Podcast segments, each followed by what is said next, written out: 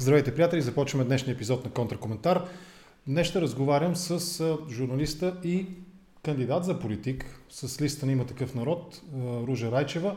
С нея ми се иска да поговорим за естествено има такъв народ, спецификата на тази партия, заради нейния лидер, заради хората около нейния лидер, казвам го около без някакъв негативен контекст, втори план, това са хора медийни, хора от телевизионния екран огромния процент от тях, лидерите, ги знаем от телевизионния екран. Тоест, тази политическа партия, според мен, най-точно се вписва в тази характеристика, а именно намираща се на границата между медиите, между журналистиката, публицистиката, шоу-бизнеса без значение, слагам го в един кюб всичко това нещо и политиката. И днешният ми събеседник, Ружа, тя е също част от този не сценарий, но част от тази и схема звучи грубо. Вижте колко, вижте докъде достигна българската политика. Няма подходяща дума, която да бъде използвана в някакъв специфичен смисъл и да няма някакъв втори план. Но така или иначе Ружа е част от този сетълмент. Журналист и човек, който се занимава с политика, с идеята да се занимава професионално, ако беше избрана с листа на има такъв народ и беше станала представител в 46-то Народно събрание. За пореден път искам да кажа моята идея. Аз лично смятам, че аудиторията на контракоментар печели от това да чуе хора с различно мнение. Това беше идеята, с която започнах преди много години, 3-4, 4 не, но 3 години вече има със сигурност. Започнах тези лайв стримове, като първоначално набирах теми, за всяка вечер си подготвях част от теми, международни политически, вътрешно-политически, които по мое мнение оставаха извън фокуса на мейнстрим информационния поток в България, на мейнстрим медиите. След това, разбира се, идеята прерасна и аз съм доволен, удовлетворен от това, че се стигна до там, да мога ежедневно, буквално ежедневно, почти всеки ден във всеки един месец от доста време насам, да каня различни събеседници. Това според мен е плюса. Формат, в който с моя събеседник можем да проведем дълъг, смислен и да се надяваме съдържателен разговор по темите, които са важни във времето, в което живеем. Теми от ежедневието. Няма да говоря дълго, само ще направя една проверка, да видя дали всичко е наред. Да, имаме нормална връзка и в Facebook, и в YouTube. Благодаря и на двете аудитории и в Facebook, и в YouTube за това, че следите, чакате и а, участвате активно. И тук е пока, така, поканата ми отново за пореден път, да ви помоля да се опитате да се придържате по съществото на разговора в своите коментари по две причини. Първо, добрият тон, това е признак на добро възпитание. И второ, разбира се, ако се придържаме към същността на разговора с моите събеседници, това много често ми позволява да мога да видя някой интересен и важен въпрос по темата, която обсъждам с всеки един от моите почти ежедневни гости. Тоест, имаме нормална връзка вече на двете места. Тези от вас, които следите контракоментар във Facebook, сега ще ви дам препратка към днешния епизод в YouTube. Ако искате, може да се преместите там и да следите контракоментар в предпочитаната от мен видеоплатформа, което по никакъв начин не е неуважително към аудиторията на господин Зукърбърг във Facebook. Започваме разговора, приключвам с думи. Ето я и Ружа. Здравей, добър вечер. Добър вечер. Предполагам, че чу моите уводни думи. Съгласна ли си с това определение, което се опитах да дам на партията има такъв народ, че наистина заради спецификата и професиите на хората, които са ядрото на тази партия, тя наистина се намира на пресечната точка между журналистиката, между медиите, между публичния информационен поток и политиката. Защото ако си съгласна или не, това разбира се ще предпостави разговора ни от тук нататък. Ами, до някъде, до някъде съм съгласна определено и това е част от причината хората да са объркани за това каква партия има такъв народ, какво искат и така нататък, защото наистина ролите са малко смесени и тези хора са познати като лица от телевизията, като коментатори от страни, като хора, които с чувство за хумор наблюдават цялата ситуация и се закачат, да кажем. Това разграничение обаче е нужно да се направи. Двете неща са много отделни. Няма как да си журналист и политик. И аз. Ти как щеше сега... да го направиш? Ако беше избрана за депутат, как щеше да го направиш това разграничаване? Еми, със сигурност нямаше да бъда журналист, докато съм депутат, ако въобще беше се стигнало до там. Двете роли не позволяват а, смесване. Журналиста трябва да бъде абсолютно обективен и не трябва да, да изповядва някаква гледна точка. Аз гледам да бъда и да давам трибуна на всички, а не само а, на... А дали това е така? Моята убеденост е, но аз следя много подкасти на различни, включително и журналисти. Примерно с интерес гледам Conflict Zone и другото, как беше, Hard Talk, нали, двата формата, които са много силно журналистически. В 99% от епизодите, които следа, когато имат отсреща събеседник, особено ако той не, не, не, не споделят гледната точка на водещия, той изразява много ярка собствената си позиция, много ярка я изразява през въпросите, през а, помощните опорни точки към въпросите, които задава, цитатите, които подбира, историческите факти, които вкарва във въпроса. Тоест, наистина ли трябва, според теб, журналиста да е абсолютно стерилен от към емоции и политически пристрастия? Защото моето разбиране е, че аз нямам проблеми с това медиите да са политически ангажирани, да ендорснат някой политик или политическа сила. Къде е границата според теб? Значи, той като е поканен в качеството си на коментатор, както и аз в момента ще израза някакви свои гледни точки и мисли за тази партия, в момента това е отделно. Говоря за когато си на работа и когато да. наистина, специално аз нали, в парламента влизам като репортер и там трябва да отразиш всички. И то това е важното, нали, да се чуят всички гласове сега, когато го коментираме, разбира се, аз имам гледна точка. И то е видно, че и всяка медия подкрепя някакъв, някоя линия, без да е платена, нали? без да говориме за тези штампи, които сега се говорят, как едни медии тачат да България, други тачат ГЕРБ и така нататък. Това са излишни приказки, според мен, в крайна сметка. Всички сме хора и всички имаме пристрастия. Сигурно ще се връщаме към този сюжет, нали, медийно-политическите пристрастия или зависимости. У нас се използва тази думичка, но това, което каза за хумора, на мен ми харесва. Значи, господин Трифонов, нали, не знам формален и не, той не е, той не, не, не е неформален, но е също на границата между формалното лидерство и, примерно, аз често го сравнявам с почното председателство на Доган. Нали, ще говорим и за това, сигурен съм, но въпросът ми е такъв. Трифонов е характерен известен на българското публично пространство, с това, че неговата сатира, ирония са много остри. Още от времето, когато се шегуваше с съпругата на Иван Костов, нали, теменушките в неговата кухня, до ден днешен нали, неговата политическа сатира на моменти е остра и минава дори, в моята лична оценка, минава добрия вкус. Сега обаче самият Трифонов е обект на доста иронични, а и неговите съпартийци нали, също са обект на много иронични подмятания и коментари.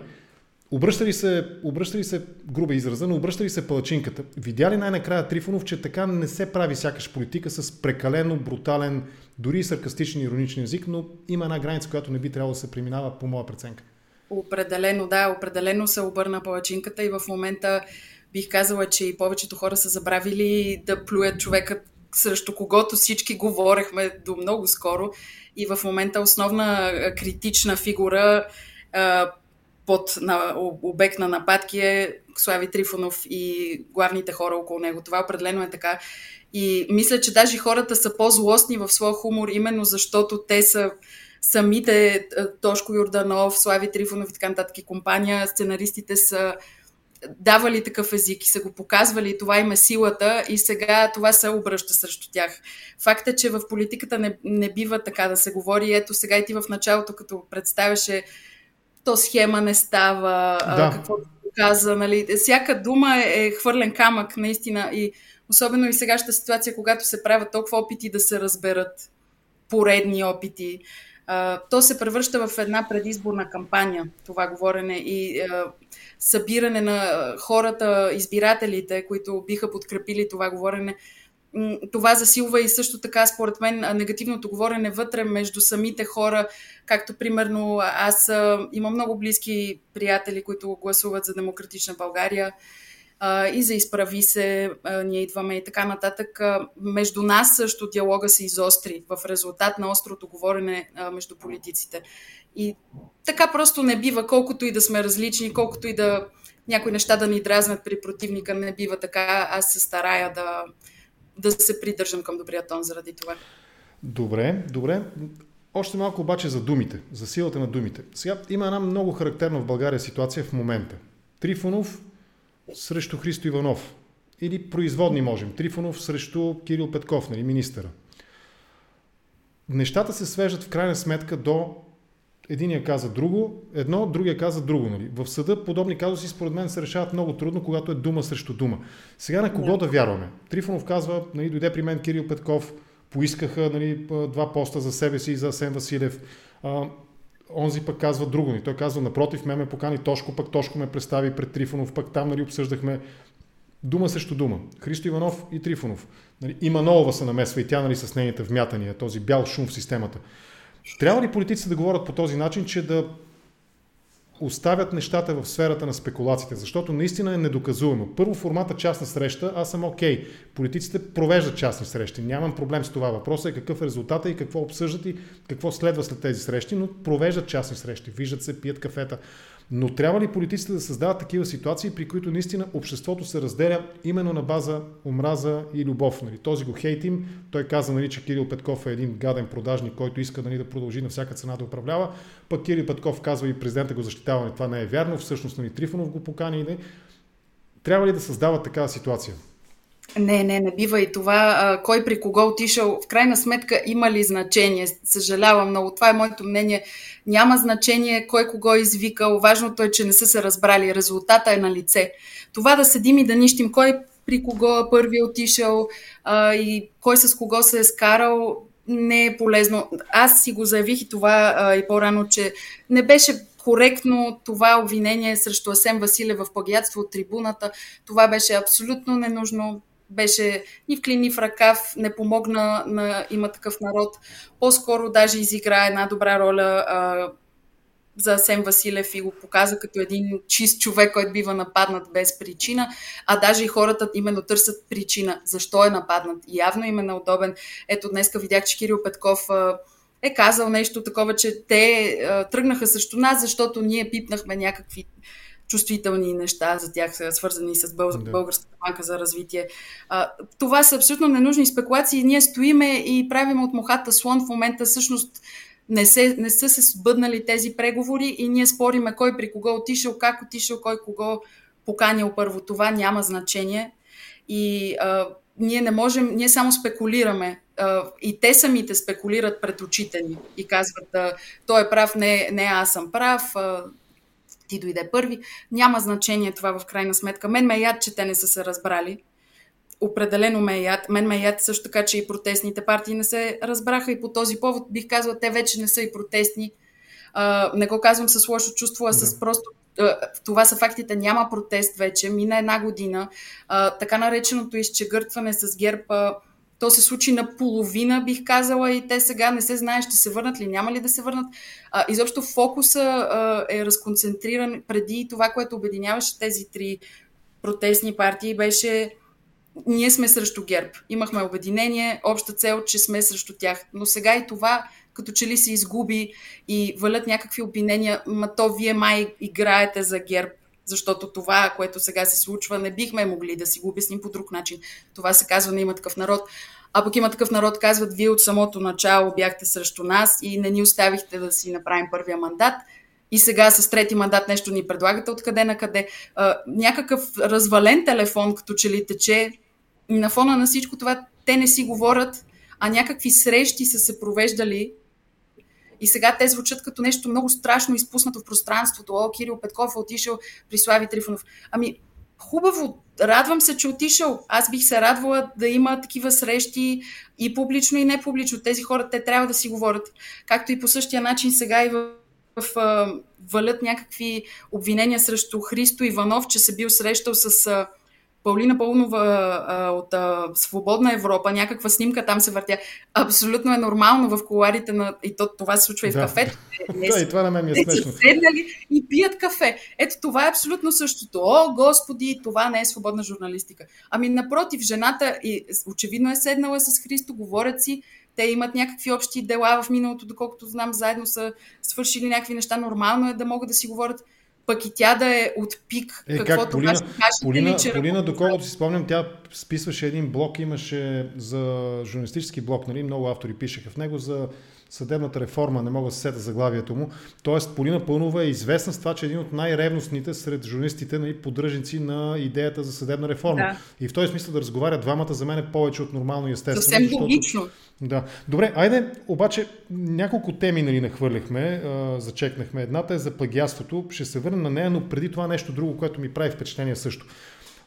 Трифонов в типичния за него стил, нали, с така доста характерна ирония, благодари на Борисов и Нинова за това, че са загрижени за неговото здравословно състояние. Аз съм далеч от жълтия разговор, кой от какво е болен, здрав нали, и така нататък. Но има един много ярък пример. Меркел, германския канцлер, отчитаме, че това е четвърта економика в света, нали, може би водеща европейска сила и така нататък. Но Меркел се среща с Зеленски. И нещо там имаше някакъв тремол на ръцете или нещо имаше някакво... Видя се, че не е в добро състояние в момента здравословно. Всички веднага започнаха да си задават въпроса дали германския канцлер е в състояние да води държавата. Казусът с Трифонов е аналогичен. Лидер на най-голямата политическа сила в момента, която два пъти се опитва да състави кабинет, т.е. да управлява държавата. Толкова ли са недопустими разговорите за неговото лично здравословно състояние? О, нямам никаква идея. Аз не съм информирана. Не, не, не, не, те е- питам дали знаеш дали е здрав или болен. Дали е допустимо или не в обществото да се обсъжда здравословното състояние на лидерите в този смисъл, дали могат да водат държавата. А, значи нормално е да се обсъжда, но мене ми се вижда, че а, състоянието на Слави Трифонов се разглежда а, през една призма такава мародерска. Много... А, аз го бях казала, лешоядство е това цялото нещо и това коментиране, какъв му бил цвета, как е изглеждал, това е, това е гадно. Е, това... какъв да изглежда един човек с пудра по лицето, за да не лъщи на камера? Как да изглежда? Е, имаше, има какво ли не. И Татьяна Дончева беше казала един много грозен коментар, как това още преди, когато предлагаше кабинета, каза как 7-8 имали най-добрите гримьори, как можел да изглежда така, бил изваден. Няма да коментирам. Да. Това е много грозно. Самата тя е жена, която не заслужава коментари по отношение на външния вид. Никой не заслужава това. Да, да, тя е чувала за себе си там от тишината в спалната до дрехите, които облича. Да. И за нея има достатъчно коментари. Също. Това е много грозно също. Самата тя е жертва на подобно говорене и затова мен ме изненада, че тя така захожда. Но тя е една малко груба жена, това бих казала за нея. Тя, тя наистина е груба. Разбира се от работата, но е много груба. И това говорене не го одобрявам. Слави Трифонов очевидно и не е поел и такава роля, която те изисква от него да е в много добро здравословно състояние, защото той не, е, не беше кандидат за народен представител сега на тези втори избори, не е в парламента. Той е, както той каза, той е като един гарант за целият този проект, но хората, които го движат и организационната сила в Итана не е Слави Трифонов. Слави Трифонов е идеята, той е символа и той е човека обединил тези хора, ядрото на самата партия, но той не, не е нужно да тича по стадиона и да, да вее знамето. Той вече го е правил 30 години, той е изградил своя образ, зад, зад когото са се обединили Итана. А, а, а лично познаваш ли се с него? Познавам го, аз съм била в шоуто му а, на 2 септември, преди това съм го виждала един-два пъти. Да. Не, имам предвид като партиен лидер, имаш ли такива постоянни нали, контакти, както предполагам, всеки един, всяка една партия нали, имат някакви събрания, на които те се виждат, лидера казва. С него не. Да. С него не. А, той, а, той си се вижда с а, ръководните лица разбира, в партията. Иначе ние, които се събираме, имаме някакви втория, дейности. Втория ешелон. Да, ние сме по-надолу. Аз пък, аз съм съвсем, аз съм от редовите войници. Не съм от тези, които се събират и обсъждат големите стратегии, аз съм от тези, които ги прилагат. Добре, айде, точно като редови войник, опровергайме, нали, как се казва, об, да, обори аргумента ми. Аз наистина се опитвам да направя разлика между Трифонов, Борисов и Доган. Но в какво е тази разлика? Ако Доган е почният председател, който говори за трозовия храст нали, на Росенец, ако Борисов е лидера, който говори от своята джипка, каква е разликата с Трифонов, който също избягва медийни? Аз знам негови аргумент, нали, че му е дошло до гуша 30 години, но като политик ти вече не си шоумен, ти вече не си водещ на предаване, а ти си политически лидер. И там интересът е малко по-различен от това каква ще бъде актьорската вечер тази нали, в днешното ти предаване. Там вече се иска да говориш по политики и ще стигнем постепенно и до интервюто му с Бойко Василев за панорама. Та каква е разликата между тези три похвата? Човека за розовия храст, човека в, в джипката и човека на диванчето в своя офис. Ами, така е. Факт е, че това е а, един, неприя, един неприятен начин, по който паралел. може да се наредат Да. да, един паралел наистина. А, но просто за мен Слави Трифонов като човек е толкова различен, че няма как да ги оприлича. А, сегашната ситуация, може би и, и наистина не, здравословното състояние или не знам, това е добър начин да достигне до хората. Но за мен, наистина, мене ми се щеше той да се появи един-два пъти, просто е така дори да махне от сградата на 7-8, когато отпред бяха хора с микрофони и питат, тук има ли такъв народ отзад? А, това, е, това е факт, наистина а, това липсва. И неговия образ е толкова силен, а, а, толкова авторитетен, дори и хората, които не го харесват, ще да оценят истински неговото показване. А, но може би и той е наясно, че когато се покаже, той ще бъде нападнат от а, едни хора, които го чакаха пред къщата с микрофони и така нататък.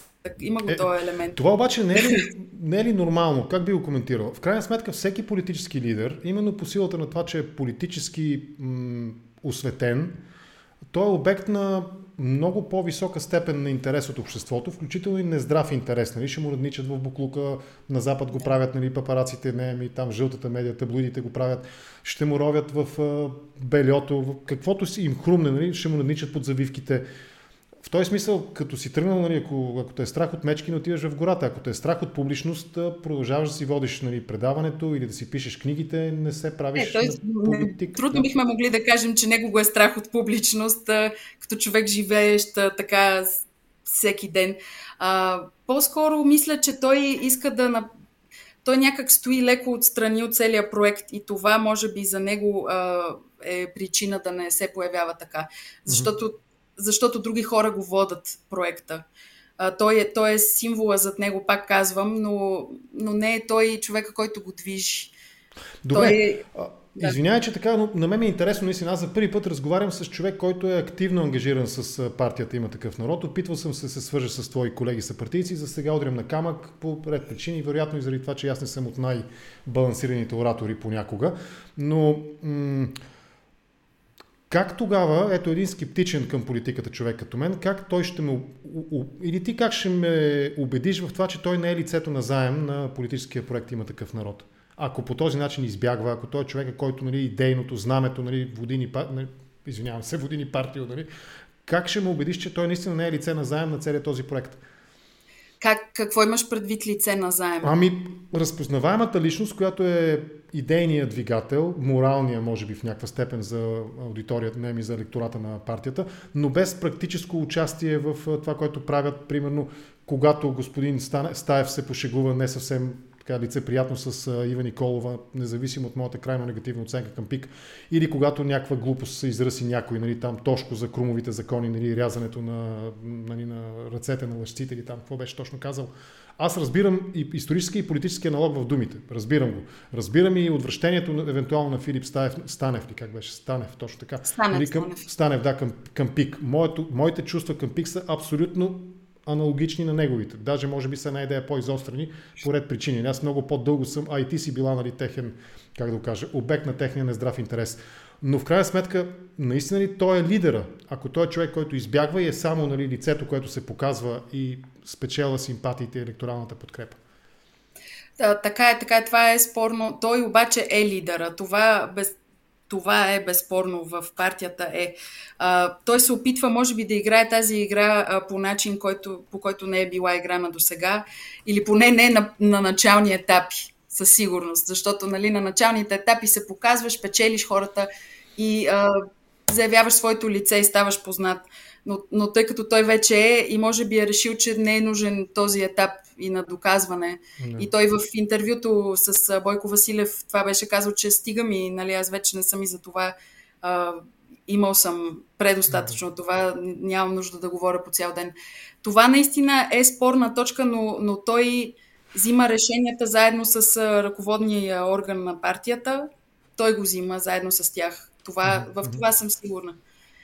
Тъй, че за това той реално го води, но, но той не движи организацията физически напред. Нали, други хора го правят в парламента. Друга е парламентарната група и други са главните организатори. Добре, добре. Сега за интервюто нали, на господин Василев, Бойко Василев, водещия на панорама с а, Станислав Трифонов. Ти си журналист. Ако, примерно, ако аз съм Владо Йончев, нали, ти кажа, Ружа, искам от теб материал. Какви са тези take-away или хайлайтовете, които ще из, би извлекла от това интервю според теб? Хайлайта определено беше това, което заяви за Кирил Петков. Това беше, това е това, което журналистите могат да извадат като информация, защото това вълнува и хората в момента. Това е новата информация. Всичко друго беше Слави застана с лицето си и беше спокоен и защити това, което прави. Това беше важното на интервюто. Това беше целта му. Бих казала, че и това беше целта на интервюто на Петър Илиев, но за жалост тази цел не се осъществи. Той трябваше да застане и да покаже със своето лице, че той е подходящ кандидат и да убеди хората, че може да бъде харесан. Но, но той ги нападна. Петър Илиев говоря. Слави Трифонов да. не нападна хората, той започна леко по-мрачно интервюто, но после бих казала, че ам, се отпусна и, и говори искрено. Аз, аз усетих това като абсолютно искрено всичко, което да, каза. Аз също съм на мнение, че Василев се справи доста добре с разговора с Трифонов. Ти разбрали какъв политик е Трифонов? Примерно, ако ето ти си да речем, ако трябва да анализираш политическото послание нали, на Трифонов, разбрали каква е, какъв политик е той. Нали, той самия един път само каза, нали, Нинова не ги подкрепяме БСП, нали, категорично отговори няма да ги подкрепим, защото ние сме десни, те са леви. Но какво, разбрали какъв политик е Трифонов? Според мен той много внимаваше да а, не да не зачеркне чувствителните точки. Имаше един момент, в който Бойко Василев много поиска той да се а, разграничи като антиваксър или като да. проваксър. Това беше доста критичен момент, а, особено в партия, в която има отявлени критици на ваксините и на мерките. Чурбанов. Чурбанов, да. А, има, има още, а, бих казала себе си, аз не съм антиваксър, но аз съм против задължителното вакциниране със сигурност. Според мен Слави Трифонов се опита да, да балансира, защото вижда, че това е въпрос, който той така каза, че това не е политика, само дето то се е превърнало в това. И, и тук може би наистина той е прав, че то не бива да е. И че много хора го използват като политическа опорка и като нещо, с което да привлекат потенциални избиратели. Елате, защото ние сме на това мнение за covid А, според мен той се опита да, да подходи рационално и спокойно и да се потушава проблема, което за мен е правилно в крайна сметка. И той наистина го е карал и се е вакцинирал. Да, Явно... цитата, цитата от пръста на подарен от евреите на Шиндлер нали, беше много така, в смисъл, определено се беше подготвил с този цитат, нали, че един спасен живот е всъщност спасена вселена. Нали. С това съм да. съгласен. Добре, а Петър Илиев го споменахме. Аз обичам нали, да проверявам какво правят моите събеседници и видях сред публикациите в Off News, видях, че си коментирал, нали, твоя репортаж имаше по въпроса с онази германска министърка, чието име забравих, която напуска, нали, подава оставка и напуска поста заради съмнение в плагиатство. Не, не. А, да, това да, преди време. Това да. е, това е, да. Да, да, отдавна старо е, нали, когато беше актуален този въпрос. Та, Споровете около Петър Илиев, ще поговорим малко и около двойното гражданство на Кирил Петков, но споровете около Петър Илиев и неговата книга, която, доколкото разбираме на основата на неговата дисертация, в нея има очевидни съвпадения с книгата на един друг нали, юрист, преподавател в университета, да не избъркам името в момента, няма да Смилова ли беше? Смилова, точно така, Смилова, благодаря.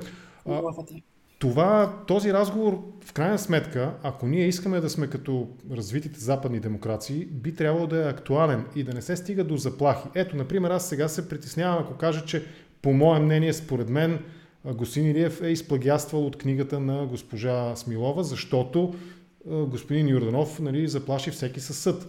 В крайна сметка, политиците не трябва ли да си дадат сметка, че попадайки в фокуса, нали, в светлината на прожектора, и такива съмнения ще има около тях и те са напълно резонни, а на Запад министри при съмнения, не при доказано плагиатство, а при съмнения подават оставка. Коментирай го това.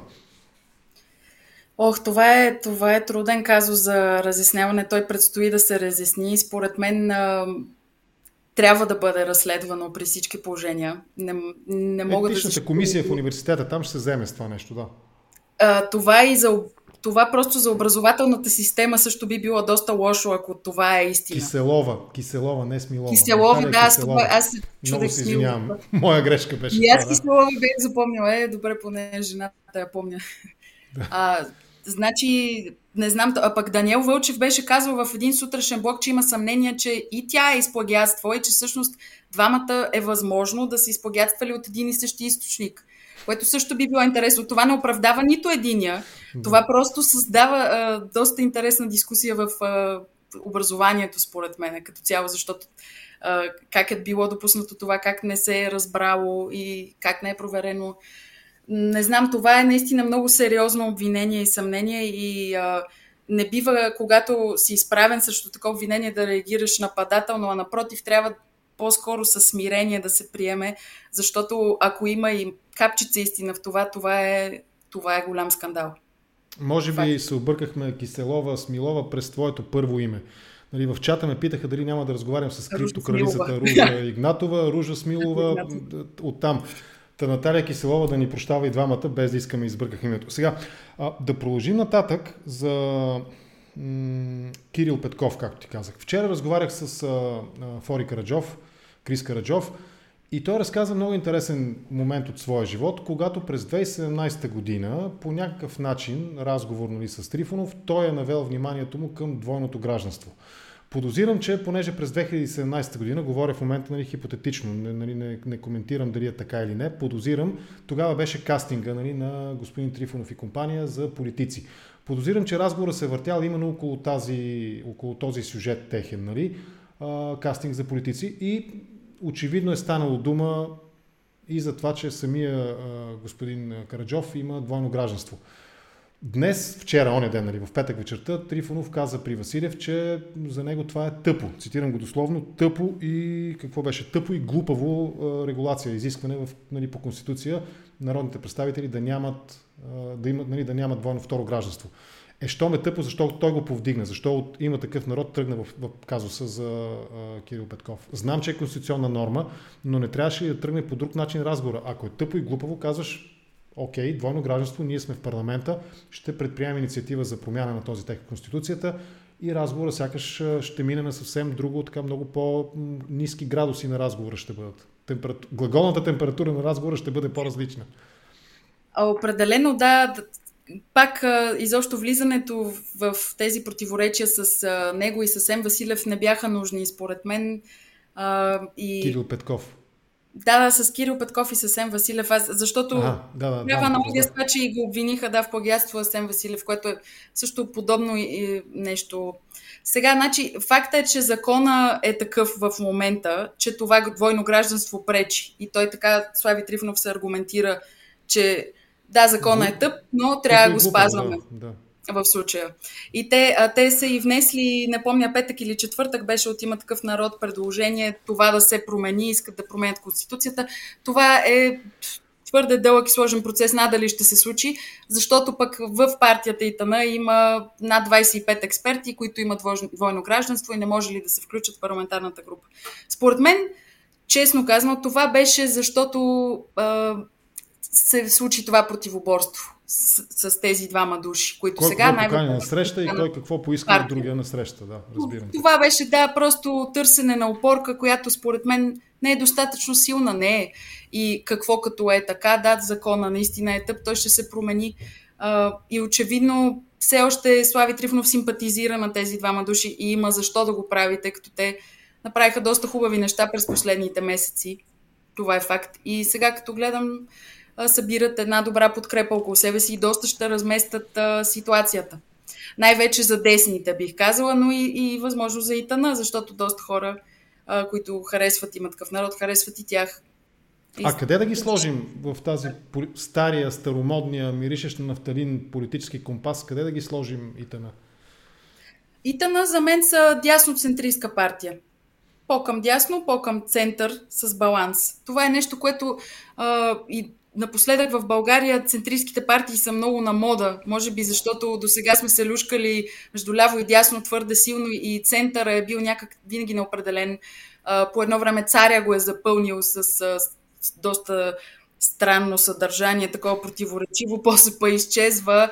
И сега, нали, заради това бяха те аналогии с царя и Слави, които за мен са доста неверни. Слави не е царя и няма много общо. По тази линия обаче си приличат, че хората търсят спасител, наистина. Търсят спасител. Това беше и грешката търсят, да, и да, да. М- натоварването на един човек с толкова много очаквания е тежко. Сега, следващия натоварен с тези очаквания, като че ли е Кирил Петков, и хората искат той да бъде новия спасител. Надявам се да не бъдат разочаровани. И, и се, ми се иска да по-спокойно да подхождаме с, с това омайване към новите политически фигури, които идват. Защото и, и ние, и аз се омаяхме по Слави Трифонов. И това беше защото той наистина изглеждаше като един а, рицар, който ще влезе и ще измете. И то така и се случи до голяма степен. Факта е, че не можа да се разбере с другата част от кавалерията. Там е проблема. Добре, а за, за, за измитането да те попитам. Не е ли именно в логиката на образа, който Трифонов създаде за себе си, а и неговите поддръжници, нали, така, очаквания такива таят у себе си, не е ли по-разумно наистина да направи опит, независимо от а, това, че да речем имат някакви разправи вече и с Манолова, и с а, Христо Иванов и там останалите около него. Там пък, там пък нали, техният лидерски въпрос за мен ми е много любопитен. Кой в крайна сметка води бащина дружина? Нали? Да, България, ДСБ, зелено движение, нали? но това е... Ще, ще говоря с тях, ако искаш коментира и това, но не е ли по-разумно наистина Трифонов да се опита да влезе, да изиграе до край тази роля, нали? като е влезнал в ролята, да изиграе до край ролята на спасителя? Според мен, в смисъла на това, което говорят в момента политиците, спасението е възможно единствено, ако има устойчиво, стабилно, редовно излъчено правителство. Обаче виждаме нали, ясни твърди заявки, че това няма да стане. Коя е ролята му всъщност тогава? така е, така е според мен се натрупа доста обида от всички страни. Думите наистина, които бяха използвани, бяха твърде силни. И той може би малко и се отдръпна и заради това. имаше едно очакване, че ще се разберат. И мисля, да. че и те го очакваха. И те го очакваха. И когато не се случи на първия път, когато и той, той направи компромис с а, това, че той предложи този кабинет, в който вярваше, после го оттегли. Това за него наистина беше голям компромис. Това после не се оцени, а даже, даже почнаха да бъдат по-настъпателни другите. И тази декларация, която направиха, когато обявих, че виждат влияние на ДПС, мисля, че това ядоса него, ядоса и има такъв народ до крайна степен. И оттам се започна този наратив вие сте предатели. Което не биваше. Не биваше. Няма, няма такова нещо предатели. Това е политиката. Но като нови хора в тази игра, като една антисистемна партия на хора, които не са политици и не са свикнали на тези врътки, те решиха, че това е положението. И се появи тая ненужна обида, но тя е от всички страни, бих казала. Всички са обидени на всички. И истината е, че не мисля, че има парламентарна група, която се разбира с друга, просто им се налага. Както в момента, например, изправи се и а, ДБ, има едно леко обединение, бих казала.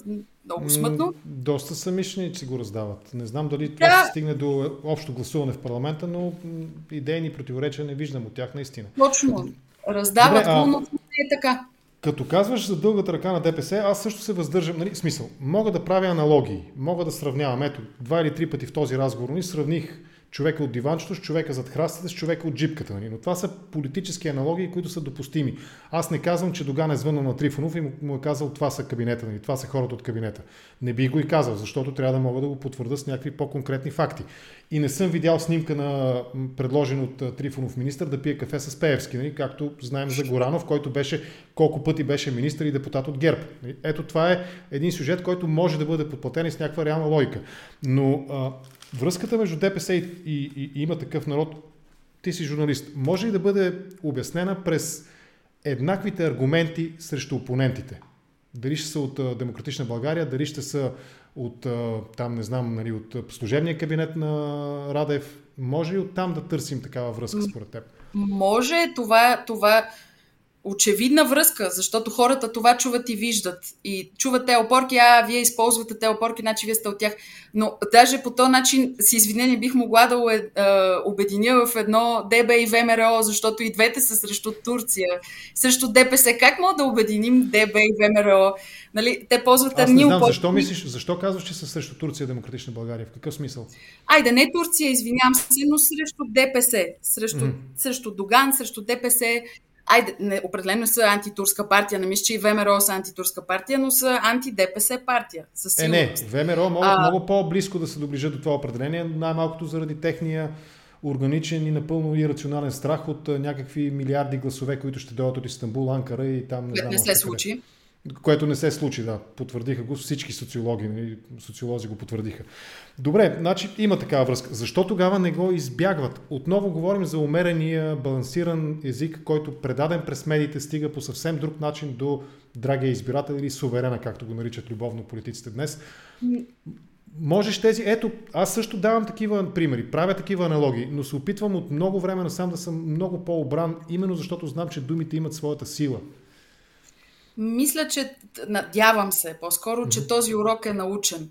А, тези опорки бяха използвани, защото срещу Итана бяха хвърлени брутални неща. А, и когато човек е изправен срещу обвинението, вие сте проект на ДПС, вие сте също са ни лъжци, и отвътре а, ти идва да се защитиш, казвайки също нещо крайно, което би било а, вие сте соросоиди или там ужасните думи майко продавци или така нататък. Това са глупости. Обаче, това е глупост. Беше хубав лав, да, бях го забравил. Много, да. значи и майко продавците е ужас, но и вие сте челгари и аз не искам да свира на виола, също е ужас. Значи това, което прочетох, аз уважавам много Николай Хаджигенов, но този статус, ето затова не свира на виола. Блокирал това... ме. Сега от теб ще го науча, защото той ме е блокирал във Фейсбук и не мога да го чета, за съжаление. Какво е написал той? Явно негативен под в неговите постове и така. А, аз не съм, аз, аз харесвам Николай Хаджигенов, защото ние протестирахме заедно и аз... Ама той какво? Той преживява, че не може да свири на цигулка ли? Ми да се научи не, да той се шегува, ето защо аз не свира на виола. Например, това е едно много дребно заяждане, но то показва този вид а, диалог, който тече. В крайна сметка той е съпредседател на а, това движение, доколкото знам. А, със сигурност те е заместник председател на парламентарната им група. Да. А, а Слави е лидерът на първата сила в страната. И това да, да правиш такива а, закачки шегички, не върви и това води до този дискурс, в който те се обръщат и казват, ми вие сте на Прокопия. Щом ние сме еди кои си, вие сте еди кои си. Това е... О, а, това също е интересен сюжет, понеже, понеже не казвам, че сме някакви много близки, нали, но все пак знам начина по който а, господин Йончев, нали, Владо Йончев, изгради тази медия нали, от един форум, ако справно си спомням, за офроуд шофьори, да. прерасна в медията Off News. А, пак като журналист, особено нали, работещ в една от медиите, които трудно могат да бъдат обвързани с едно или друго. Нали, как гледаш изобщо на този дискурс? Пеевски, Прокопиев. Нашия олигарх, вашия олигарх. Това изобщо трябва ли да бъде медийна тема, медиен сюжет? Ами, не мисля, не мисля. Аз, между другото, бях и а, първо присъствах на комисията за разследването на Росенец. Там имаше много неща, които да излязат наистина, имаше какво да се напише. После отидох на следващия ден в комисията за Буджака. Там нямаше много какво да се напише, защото то беше просто седат и а, ДПС и ДБ се бият. А, председател на комисията е Джевдет Чакаров от ДПС. Известен Калян... министр, бивш министр Чакаров, много известен с редица неща, свързани с българската екология. Да, и Калян Янков се опита и каза, вие не сте ли в конфликт на интереси и това продължи 20 минути. Но всъщност нямаше какво да се случи там, освен да кажеш да се казва, вие сте Прокопиев, вие сте Пеевски. А, тайно и подмолно. И аз стоях там два часа, наблюдавайки това и накрая установих, че като журналист не мога да го направя на въпрос, защото нищо не се е случило. Всъщност нищо не се е случило. И до голяма степен това се случва и сега в парламента. Нищо не се е случило, а медиите гърмат заглавия всеки ден, защото това е работата. Добре, а, връщам те в по-ранна фаза на разговора за антисистемната партия. Аз слушах едно-две твои участия медийни. Избягваш, не го казвам нали, като агресия, като някаква нападка така вербална, но избягваш много умело несистемна партия. Какво означава антисистемна партия? За мен антисистемна партия значи, а, че това е партия от хора, които не са политици, които именно до сега са се подигравали на това какво става, силно не одобряват, идват и разбъркват играта на всички. Това е антисистемна партия. Наистина това се е и това кара много хора да предполагат, че има някаква мръсна цел всъщност тук да ви забълбукаме и да се върнат ГЕРБ. Няма такова нещо. Просто защото е антисистемна партия, наистина нещата не са изяснени и се изясняват в ход на нещата. И има противоречиви съобщения, като наистина Пламен Данилов в проекто кабинета втория на ИТАНА за финансов министр каза еврото трябва да изчакаме, а вчера а Слави... В ден каза веднага да го приемем, да. Каза веднага, да. Ето тези неща, това е антисистемна партия за мен. Това не би се случило в ДБ, защото те там ще са го обсъдили милион пъти на своя национален съвет. И тъй като има да минава през три различни неща, през ДБ, ДСБ и зелените, то ще е изчегъртано до край и ще е ясно точно къде се събират. Докато тук това все още не е ясно. Има ни общи очертания, определено не е една сюрия хора, които не знаят, но конкретики, които не са изяснени, това липсва и това наистина пречи. Това пречи.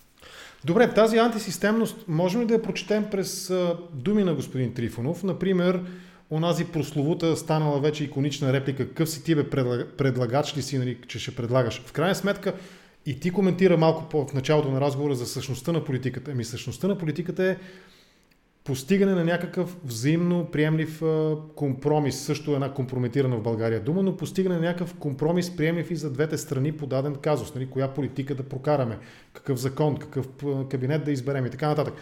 И изведнъж нали, да чуем какъв си ти вече ще предлагаш, нали, предлагач ли си, какъв си, не мога да... Опитвам се да влеза в тази роля нали, на потенциален избирател на ИТН, защото те и мен ме адресират нали, през посланията, които отправят със сигурност. Вярвам, че и аз представлявам интерес. И аз не мога да си го... По-скоро аз бих попитал и бих отговорил на подобен въпрос. А ти какъв си бе? Да, да, този въпрос наистина провокира такъв отговор. И да, факт, не, е, не е окей. Okay. Това е също и, както и коалиция мръсна дума. Да, тук. да. А не бива да е. Не бива да е. Това е в крайна сметка, нали, Христо Иванов е избраник на едни хора слави, на другите трябва да се разберат. За това определено аз мисля, че, че не е правилен този подход и, и е нужно много повече допускане на компромиси именно и на, на приемане на чуждата гледна точка. А, аз мисля, че той каза това именно защото вече беше оттеглил това, което той беше предложил веднъж а, мисля, че това беше ситуацията на това интервю. Вече толкова неща се случиха, че аз в момента не мога да сета точно и кога го даде. Да, да, динамично се развиват. Да, и беше. разговорите, нали, репликите и дупликите много динамично и по-динамично, отколкото в парламента. А, но в крайна сметка не е ли така наистина, че когато една партия, била тя е най-голямата с 65 мандата ни в парламента, но най-голяма въпреки всичко, търси подкрепа, не е ли така, че наистина водещ въпрос от тези, които биха дали своята подкрепа, би била, разбира се, не само какви ще са конкретните и законодателни и мерки свързани с изпълнителната власт, но и хората, които ще ги изпълняват. В този смисъл, разговорите за мандатите, конкретните министерски постове, не е ли също част от нормалния политически разговор? Част е, част е. В случая мисля, че обаче преговорите започнаха с едно ясно разбиране между всички, че не става дума за имена. И когато е, Слави Трифонов го заядоха за това какви са тези хора, ние не ги знаем, той се издразни, защото нали, уж не бяха за имена и ние говорихме за политики. Така да, аз съм, аз... критикувал съм и Христо Иванов точно по този въпрос. Не може да казваш, ние, ние искаме реформа, ама не ни пука кой ще прави реформата ми. Как да не ти пука? Беше казано, да, и от него мисля, че и от изправи се казваха, ние не искаме постове такова, обаче после скочиха. Първият път беше, чакайте малко, този човек го знаем, той е бил с НДСВ, Николай Василев. После беше, чакайте малко какъв този човек, ние не го знаем. Той, той продава, какво продава там? Бански шнорки, защо? Нали, а, това е проблема, че а, от едната не, крайност... Според мен това, което предизвика за, за, за, за ровене в неговите професионални занимания, нали, бизнес занимания, предизвика по-скоро тази неяснота около онзи институт, не е университет, Лаген който бил Фурт. за... Да, Лаген Да. беше Фурт, нещо си Фурт, който той уж бил завършил, пък се оказа, че нали, не го е завършил, пък е бил на специализация. Когато имаш такива недоизказани неща или умишлено премълчани неща, нали, тогава естествено, че ти ще предизвикаш ответна и обратна Така е. противодействие Но сила. той, той си предизвика тая реакция веднага, като беше показан, защото хората бяха готови да изразят негативно мнение за Петър Илиев, който беше тръбеше цял ден, че ще е той. После оказа, че не е той, ама какъв е този сега? Ние не го знаеме. А, друга работа, според мен, е, че това показване на дипломите е ненужно. Защо показвате дипломи? Вие сте, очевидно сте достатъчно квалифицирани, за да бъдете там, да изпълнявате тези роли. Няма нужда от това доказване. А, и, и това, той да си покаже дипломата. Сега гледам как някакви хора, сега искам той да си покаже, искам да видя на този дипломата. Това е малко милиционерско такова, покажи си дипломата, защото аз знам. А, една диплома в крайна сметка не прави човека образован. То, си, то се вижда по начин по който говори и какво говори. А, това е друг проблем. Ако те не са харесали... Дипломата обаче, като част от политическия разговор, не е ли това необходимо условие, ако говорим, също една думичка спря да е толкова популярна и модерна, но ако говорим за меритокрация, дипломата не е ли израз на някакви, как да го кажа, мерит на български? Точки. Да, Точки. някакви, някакви умения, знания, които имаш на база, ето Харвард, нали, там Да, каква точно беше... ще дам пример. Да. А, че именно Кирил Петков и Асен Василев се харесват на хората, които смятат, че това да завършиш Харвард значи, че ти си вече квалифициран за най-тежката работа в държавата. Което евала на тези хора, че са завършили, че доколкото знам, Асен Василев е бил втори там в а, випуска. Това е огромен успех, факт. Ей, Кирил А- Петков показа, че е бил отличник или нещо, не си спомням какво там. Със сигурност той ми личи, че са отличници, а, но това не значи, че те ще бъдат добри политици. А, това мен ме притеснява е това идеализиране. Много ги харесвам и двамата, пак казвам, но, но това идеализиране е опасно. Същото се случва и с образа на Радев, който аз съм гласувала за него и ще гласувам пак за него, а, но той а, именно заради то, това идеализиране на образа му, според мен, той си позволи тая реплика към ДПС в консултациите с тях, която много хора харесаха, а аз е тук сега ще кажа за първи път, мен не ми хареса и не съм съгласна, че президента може да се обърне така и да каже вашата, а, вашата родина коя е, майка ви коя е. Той е символ на единността на нацията. Това, че неговия образ беше така въздигнат от толкова много хора, че той стана символ на протеста в един момент, излизайки каза, юмрука и каза мутри вън. А, това натовари образа му с много голяма политическа тежест, а президента в крайна сметка той е политик, но той е основно символ на единството. Сега, нали, се върнем пак на Кирил Петков и а, Да. Асен Василев. Това с харвардските дипломи е много хубаво и е супер, но, но те трябва и да, да внимават с българската хитрост, според мен. Защото тук в България? Ами, в смисъл, че нищо не е така, както изглежда тук в България, че винаги трябва да се внимава. А, а те подхождат честно, по-американски, по-харвардски, както е. Защото те са научени, че щом списъка пише, че те хора така, значи добре, всичко е наредено. Само дето тук трябва да си мнителен. Това е причината и хората да бъдат а, такива конспиратори страшни. Нали, ДПС, дългата ръка, а то вирус не съществува, пръскат ни отгоре с него всъщност. Това всичкото, а, е, това е грозната страна, но, но е хубавото, защото българите а, винаги имат едно на ум. винаги имат едно на ум. И а, Кирил Петков и Асен Василев ми изглеждат като честни и праволинейни хора, които не знам дали имат винаги едно на ум. И това може да им изиграе лоша шега. Добре, тях Радев, Радев го споменахме и мисля, че в заключителната фаза на разговора можем да удостоим държавната глава или държавния глава с необходимото внимание съвместно наше. А, Трифонов каза нещо много интересно. Нали, на мен ми хареса това, което каза за Радев. А, като се бил там при една среща с покойния посланник Пардио на Съединените щати в България, имал възможност да лети с изтребител и там нали, американските офицери, пилоти, нали, колко добре си изказали за господин Радев което е една от причините нали, за Трифонов да го подкрепи почти до степен, все едно той го е издигнал. Все едно той го е почти, издигнал. Да, почти дословно го цитирам. Обаче, нали, Радев на мен ми е любима тема и аз тайно се надявам, че един ден ще мога да направя и с господин президента разговор, както с Плевнелиев сме правили, мисля, че две интервюта, но отделен въпрос е това. Моите лични амбиции. Сега, Радев.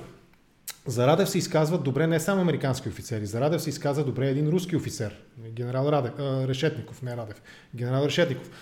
Кой е истинския Радев в българската политика между руските знамена над Крим и между инициативата Три, Три морета? Какъв е Радев според теб? Ти казваш, че би гласувала пак за него. За кой Радев гласуваш? Радев е нито едното. Радев си е тук наш. Аз го харесвам, защото той е, той е стабилен, той е спокоен и е твърд, когато трябва. А, като изключим този случай с Мустафа Карадая, който да. не одобрявам, но винаги той е бил точен и категоричен и, и освен това е смел. Според мен е смел. А, това, което направи миналата година, беше смелост. Той се опълчи на Борисов и реално, мисля, че Борисов от всички политически играчи на сцената мрази Радев най-много. И е наясно, че най-големия му враг е именно Радев. И Радев е този, с който той трябва да се сбие и да се бори, защото в такъв авторитет отдавна не е имал човек, който има 70% ли е одобрението на Радев. Това е Нещо такова бях Не, президента по принцип е с висок рейтинг, най-малкото, защото логиката, по която е избран, нали, е изцяло мажоритарен вод и там наистина един и половина, два, повече от 2 милиона гласуват за един президент, нали, за един кандидат естествено е, че те ще останат максимално дълго време лоялни към своя кандидат. Нали? Това е отделна... Толкова харесван президент не помня да сме имали. Поне в, в моя живот не съм виждала. Парванов не беше толкова харесван, Плевнелиев със сигурност не беше Петър толкова Стоянов. харесван. Петър Стоянов имаше Петър Стоянов, доколко си спомням. Горе-долу, да, смътно помня, но не мисля, че се равнява на тая любов, която виждам, истинска любов към Радев и преданост, което а, се надявам той да е мъдър и, и да е да, да се отнесе с добро към това, защото то може да бъде злоупотребено. Не мисля, че той е такъв, че да го направи, да злоупотреби с Добре, това. темата за руските знамена над Крим и инициативата Три морета, естествено, водещата тема в този въпрос е геополитиката, нали, ориентацията на България. Има ли? Ето, примерно, ти си нали, приела си да бъдеш кандидат на има такъв народ, вероятно си чела някакви документи партийни или си участвала в някакви дебати, свързани с геополитическата ориентация на България геополитическия вектор, както казват журналистите на, на България. В този смисъл, каква България на международната сцена вижда партия има такъв народ?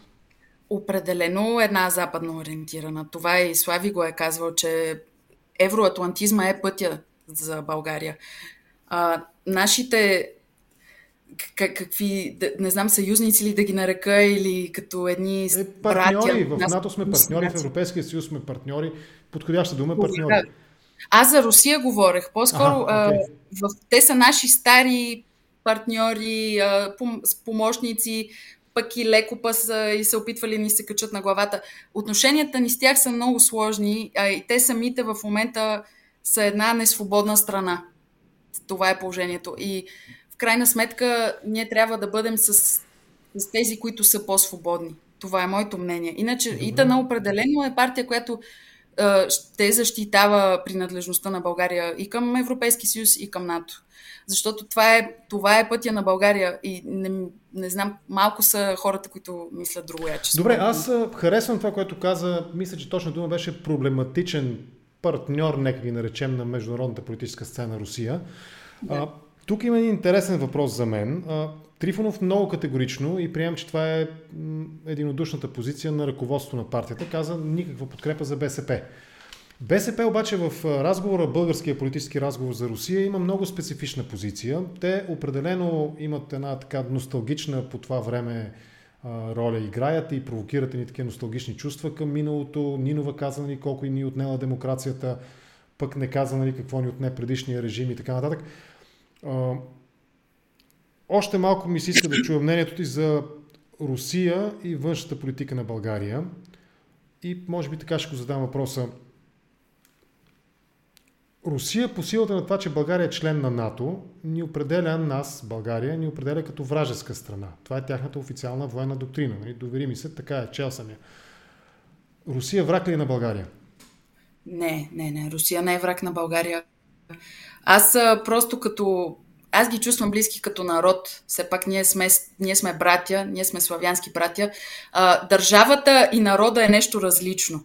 Може държавата, държавите ни да са скарани и да са раздалечени, но няма как Русия да е враг на България и не бива да бъде. В крайна сметка, освен това, Русия е част от западния свят, което ние често забравяме. Какво в смисъл, че те са... Тази...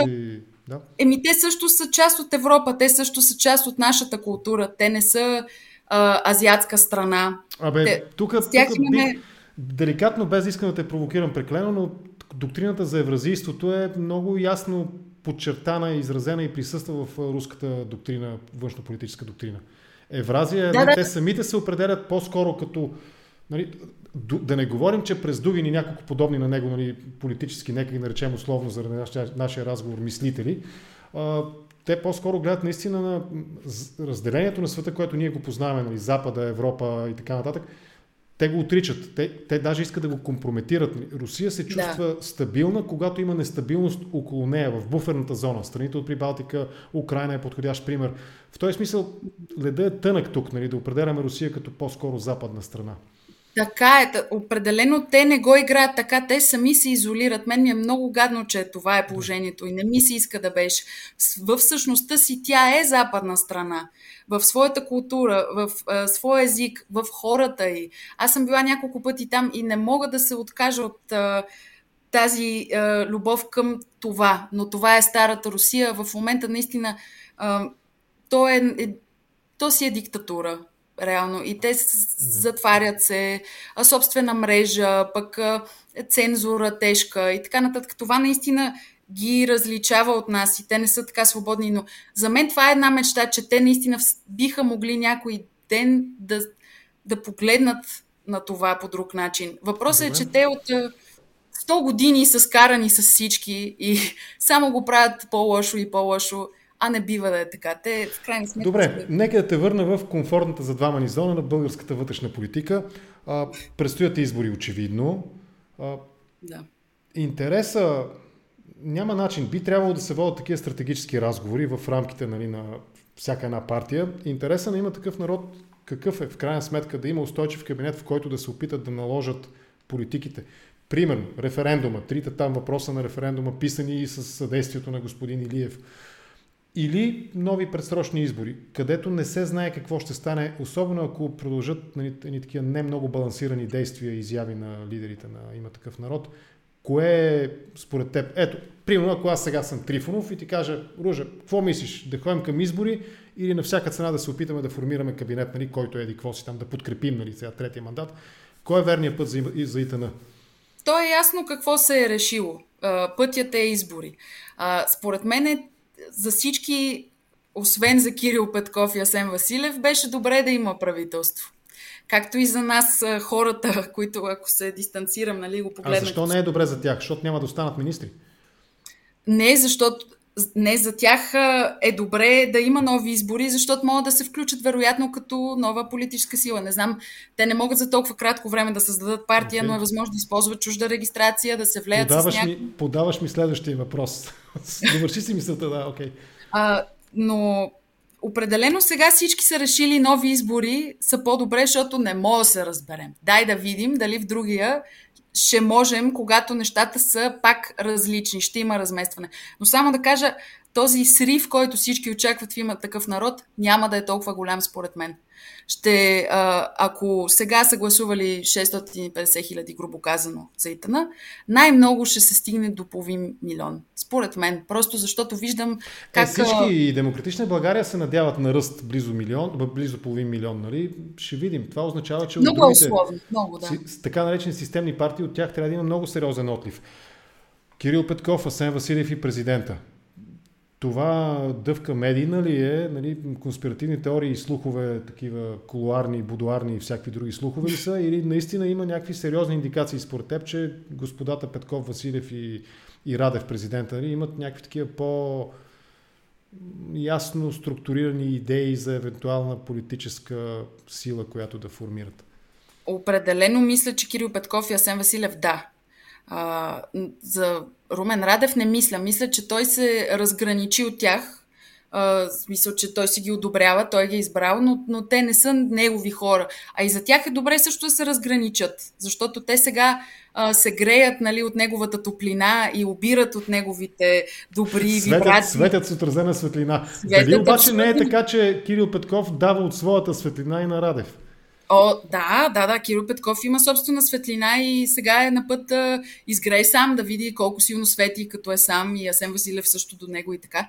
А, но те са много различни, според мен, в крайна сметка. И Румен Радев в същото правителство е сложил и Бойко Рашков, който е много различен образ от тези двамата.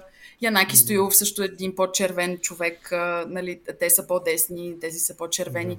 Да, тъй, че той е сложил така да има цвят, да има разнообразие, но те са отделни. Докато Кирил Петков и Асен Василев са си заедно, според мен, и са добър тандем. Той ми личи. Добре, последният ми въпрос ще бъде и те оставям. Как гледаш на...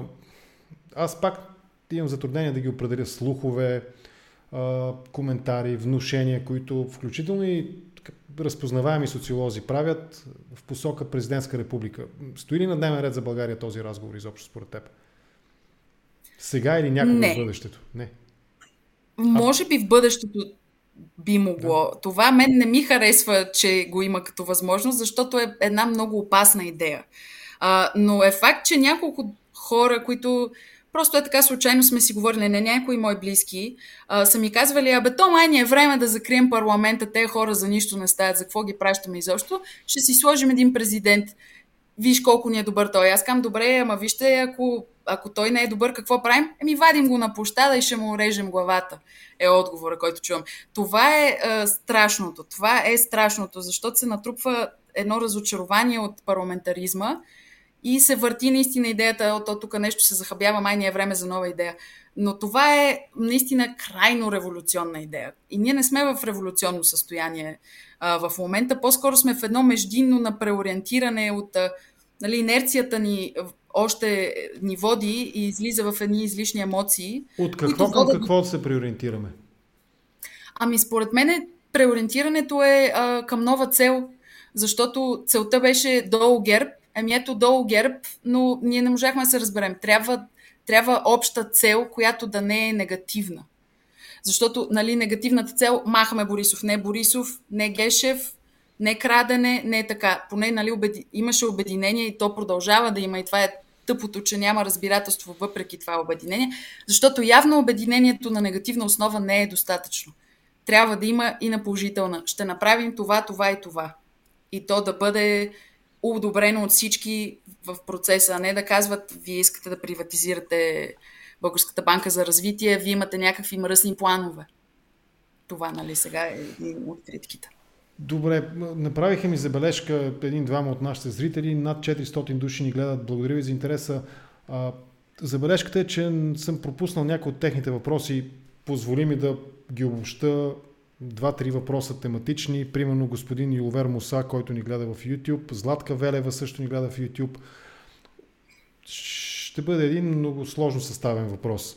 А, смята ли към теб, смята ли да направи промяна ИТН, смята ли да направи промяна в закона за съдебната власт с цел избор на нов висш съдебен съвет и главен прокурор или само ще препитват служебното правителство? Това е препратка към сюжета, който в момента разиграва на парламента, изслушване на министри. И, съм, и въпроса на господин Муса е дали още има надежда, ти дали имаш още надежда, че министър Рашков ще обяви списъка с подслушваните политици и каква е обща оценка за работата на служебното правителство? И приключваме разговора. Така, значи на първия въпрос за Висшия съдебен съвет, това определено е една висша цел да се, да се разформирова цялото това нещо. А, но толкова пъти е повтаряно и самия Тошко Йорданов много пъти е повтарял, че това е много сложно и че трябва да се мине през много процеси. Сега препитването препитването върви, защото това могат да правят. И то се почва от едно препитване и то наистина... С това той съм съгласен, че това могат да правят, да. Може би това с, да с, с Гешев не се справиха много добре, особено в първата част, нали, в първото действие така на този е. театър. Но окей, да. И сега Рашков, заявката за оповестяване ами... на резултатите, подслушването и оценка, цялостна оценка на служебния кабинет. Така, значи, възможно е да ги изнесе според мене като данни, може би след време. А, според мен, в крайна сметка, това няма да бъде чак такъв скандал, какъвто всички искахме да бъде. Това е. А, просто някак се разпадна това фурора около това. Абе, Всички не, виж, да почна се с 30 души, станаха 80, станаха хиляди, накрая станаха хиляди подслушвани. И аз честно ти кажа, изведнъж се притесних много, че ние сме някъде нали, близо до Северна Корея, сме се доближили много сериозно.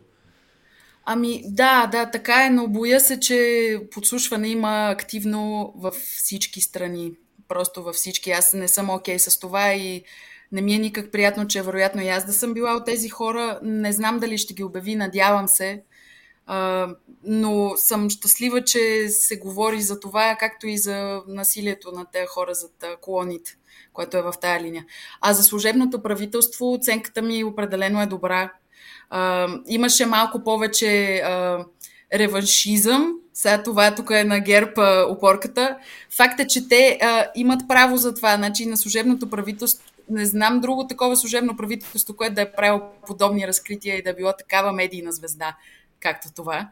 Но имахме нужда от това. Имахме нужда да видим, че тези клоаки могат да бъдат, поне да се почне отпушването, да се намери къде е да, запушеното, да се отпуши и да почне да излиза гадостта. Това наистина се случи и хората са благодарни за това и за това сега Сем Василев и Кирил Петков са толкова харесвани.